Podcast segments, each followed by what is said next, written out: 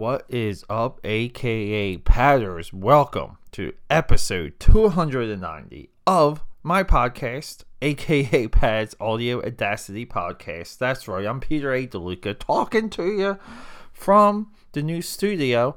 Okay, we're still in Philly. We are dealing with Corona, not taking it lightly. I don't have all my equipment set up, but we got early access. Thank you, Amazon Prime or Amazon Network or Amazon Digital. Thank you, Jeff Bezos, because I was able to purchase Bloodshot for 20 bucks. I watched it last night, had a little bit of a movie night. Yeah, that's right, social distancing movie night, but got it done. And I am here to talk to you about Vin Diesel's latest franchise attempt because that's a part of the conversation as well. Anyway, anyway, uh, you already hear that music. Let's get to it. Let's rock and roll. All right, everyone, welcome back. Welcome back. Yeah, so this movie, this, this movie, look, it came out. Everyone hated it. You know the pattern. Uh, I I saw a lot of good. I saw a lot of silver lining. I saw a well-made movie for um, roughly 45 50 million dollars i saw potential for uh, multiple sequels entire franchise and it's important when we discuss this movie we have to touch upon vin diesel and his consistent attempts to build giant franchises now you might uh, you're probably saying that and you're saying pete we know Fast and Furious okay yes and we know riddick or Pitch Black, Chronicles of Riddick, and Riddick. Because Riddick is a character, Riddick does exist in the universe that can get sequels for a very long time. I, I, I always questioned why Vin Diesel didn't pour money into a, a Riddick comic book. Back in the day, when I was strictly doing illustration and comic book work, I tried to work Universal, right? Because I'm pretty sure it's a Universal movie uh, uh, in in licensing. I wanted to do a Riddick comic book. Um, you know, I some some of that might end up on my website or in social media, but I thought I did some very cool artwork. Um, the license I think at the time was was very high. Um, so I just decided I couldn't do it. Uh, you know, maybe I should have, because I just feel like uh, everything from Chronicles of Riddick, like period, Chronicles of Riddick, there's so much meat on that bone uh, it just stinks. It just stinks. I really feel. I always feel like that movie should have been longer, where Vin Diesel or Riddick should have. Um, we've sure seen him on the throne for uh, at least one half of a uh, movie act. But anyway, yeah. So we got those two. But look, look, he's also part of Guardians of the Galaxy. Okay, like not you know he's he's just a voice. We have Triple X, which is technically three movies. It's two movies. The Return of Xander Cage does connect State of the Union, which is the Ice T Triple X movie. But then we also have this movie and The Last Witch Hunter. The Last Witch Hunter, in my view, is 100% primed uh, for sequels, modestly budgeted movie uh, a lot of competing uh, movies. There was there was like a um, like a Nick Cage movie that came out that was like I think that was Season of the Witch, and it, it, you know and it, sometimes you get these things that it's like everyone rushes towards like this visual or this idea in Hollywood because Hollywood's relatively a small town. I feel like that movie got washed out. And look, 2008 Babylon AD, huge huge underrated movie. Uh, that got butchered too you know, if that was popular, that could have got a sequel. The Pacifier, two thousand and five. If that was success, like major, like major success, that could have got a sequel. But he does these uh other movies too. He does A Man Apart. He he does Find Me Guilty, and they you know like these these are dirty crime driven noir like you know Mark Wahlberg always drifts into a little bit of like gritty crime film, you know, a little bit of Oscar bait. Find Me Guilty, 2006, 100% Oscar bait. He's fantastic in that. I don't I don't discredit Vin Diesel's um like proud, you know, like his ability, what he can do in front of the camera. I don't question what he can do in back of the camera, behind the camera, when it comes to driving and creating projects. I think he's one of the few people. Uh, he's of that new generation that uh, does it. You know, that can drive profits for a studio. But this movie came out, everyone trashed trashed it. Uh, if you need to know the movie, like the, the concept, okay, we're continuing our cyborg robot trend. I thought this, or, or or run, and I thought this fell right directly into place of it. Like this, he's technically a cyborg. He's technically a robot. He's a super soldier that's programmable. He gets sent on missions. His mind gets erased they give him false memories, so he kills people for uh, what he thinks are just reasons, and then slowly, uh, it all unravels. And the trope that we're dealing with now on every single one of these robot AI cyborg movies is that he turns on his creator and seeks freedom and liberty and self discovery. The human condition emerges. This is no different. The ending of Ex Machina the which was our previous episode, the episode before that, Upgrade. We all these movies have the same ending. All these movies have the same exact point. And we have three, especially in my last three episodes, we have drastic different paths to the party, and and their folks, their listeners. That lies all of the fun. Uh, holy crap! Watching these three movies back to back to back, uh, you know, in a series of three days, uh, I have to say it. I loved it because it's Ex Machina goes into it, and it's the uh, the human condition is undeniable. Upgrade goes into it, and the human condition is is again undeniable. It forces its way out. It um you know it does it with uh there's a a, a type of care uh, to how STEM takes over that mind at the end of Upgrade. In this movie, it, it's a freaking action movie. It ends like an action movie. It jumps to the next scene. It jumps to the resolution like an action movie. Bang, we're done. And uh, you know, speaking of just some of the mechanics of this movie, uh, yeah, I hit Wikipedia real quick because I, I was curious about our director and within like the first few lines of Wikipedia, this movie originally was a Jared Leto project. And it seemed like it, you know, if we're talking Sony, he went from Bloodshot to Morbius while juggling the Joker role.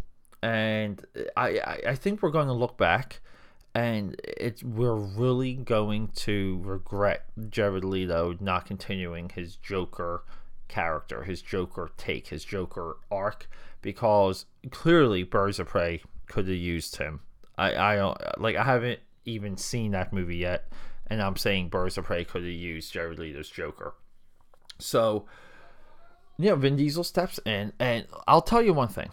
Um, visually, they they play Vin Diesel to look a lot like his character, uh, John, um, or his character from Fast and Furious. Yeah, Vin Diesel's just quick observation, quick take. He just wears too many wife beaters in this movie. Uh, he's supposed to be like a jockey, military guy, you know, tough dude. You, you can give him something else to wear. You can design it. You can just make it look cool. Um, he has like a little bit of a team of like fellow cybernetic assassins or soldiers. Those guys look cool whenever you see those guys on screen, they look pretty cool. Uh, Diesel, Vin Diesel just doesn't quite have that visual pop in this movie. I felt like it part of this movie needed it to carry it. Action, yeah, look, action's not too bad for what the budget is. Our director, David David S. F. Wilson, he's a special effects guy. This is his first movie. Okay, yeah. I mean, when it comes to special effects guy directing a movie, I would say this is one of the better ones for sure. Uh, usually, special effects guy directed movies are disasters, Starship Troopers, Marauders. I'm looking at you. So, in all, you know, like we, we, we have a pretty good, you know, we, we have a pretty good origin of a franchise. We have a modestly budgeted movie, and we also have a comic book movie. This movie goes back to look, I have a long history with this character. Uh, when I learned about who Jim Shooter was, Wonderkin, you know, mid teenager, broke into comics. In the 90s, he was able to ride the 90s wave, which was nothing but new concepts, new ideas, new companies, million dollar sales for a company called Valiant. they later outed him, which was the worst move they could possibly do because he made that company everything. The stories that they were involved with while he was running that company, Bloodshot was one of the characters that they premiered. And there was so much hype, there was so much excitement about Bloodshot, and it was cool to see all of that eventually come back. So for me, you know, this is a must watch movie because it really goes into my teenage years and it goes into 90s comics and it goes into an era that I feel is the greatest era in, in comic books because of the the cash flow and what that enabled the industry to do. Uh, it's so drastic. It's so such so contrarian to what we see today. So I, I believe that's a victory, but at the same time, uh, no one seemed to be on board with this movie. The movie made about, uh, according to Wikipedia, thirty million dollars at the box office, uh, and then Corona hit, and boom, like we're kind of we're kind of done. Like it, the movie has to get dumped on Amazon to maybe recoup some of its money. Uh, we're, and we're talking 30 million worldwide. It only did 10 million domestic. It did 20 million uh, internationally. Like they have, this movie needs to make 15 million dollar dollars through digital I don't see that happening. Uh, it's it's sad, but hey, like those are the breaks sometimes, and I just feel like I don't think this movie's going to be like discovered down the road, but I think it's going to be touched on. I think a lot of people are going to stumble on Bloodshot and realize, you know, the initial reviewers who, for some reason, wanting to butcher the hell out of this movie, they were a little bit wrong. They were a little bit frivolous with their takes. Uh, they didn't look into how this movie's nuanced. This, this is the best nanobot, na- nanotechnology movie like ever. Not, I mean, upgrade touches on it, but but this movie is just straight up nanobots, and that's the hook. That's the idea. The visuals of this movie are all the guy's powers, so you get visuals in this movie you've never seen before, uh, which pretty freaking awesome, pretty well done. Uh, you know, uh, do I think they could have went more with it? Do I think the the the ending, the the final set piece could have been more than like an elevator free fall fight? I do. Didn't have pop. Uh, we're dealing with a futuristic age with insane technology. They could have done a little bit more. There could have been a little bit more emotion, uh, you know, drama within Vin Diesel's character and some of his uh, character. Yeah, but all of Vin Diesel's characters, him and people around him, they're always played a certain way, and they're played a certain way for a reason. Uh, they're they're there to move the plot, and so whenever he interacts with someone on screen, we're moving the plot forward. I don't get bothered by it, but I can kind of see how there's a a distance between that and it and the audience, and I think this is a little bit of the Fast and Furious, the Transformer effect. I, I'm not going to say Mission Impossible because Mission Impossible makes leaps and bounds to prevent that. Uh, just through narrative, story, direction, uh, there's a lot of choices between what makes that different than what makes Fast and Furious different. This is Vin Diesel in his Fast and Furious rhythm. And look, look, The Rock has tried it also. Look, The Rock's tried to jumpstart a lot of franchises you know Rampage being one of them, and and all these movies have this similar feeling, effect, repercussions, but that doesn't mean they're not pretty cool, fun movies, and that's exactly what this is. And and and I'm happy to wrap up the cyborg robot journey that all of you've been on with this, and jump into our next movie, which I haven't even decided yet. maybe I'll just do like a throwback. Like maybe we'll just do the heavy metal cartoon because I've been watching that nonstop and I've rediscovered that. And you know what? That's going to be it. Episode 291 Heavy Metal. Another dump episode. Uh, brain dump episode. I mean, I'm not. It's, I'm not just dumping the episode. But look, everyone, uh, don't discount this movie. Buy it. Check it out. It's twenty dollars. Invite your friends over.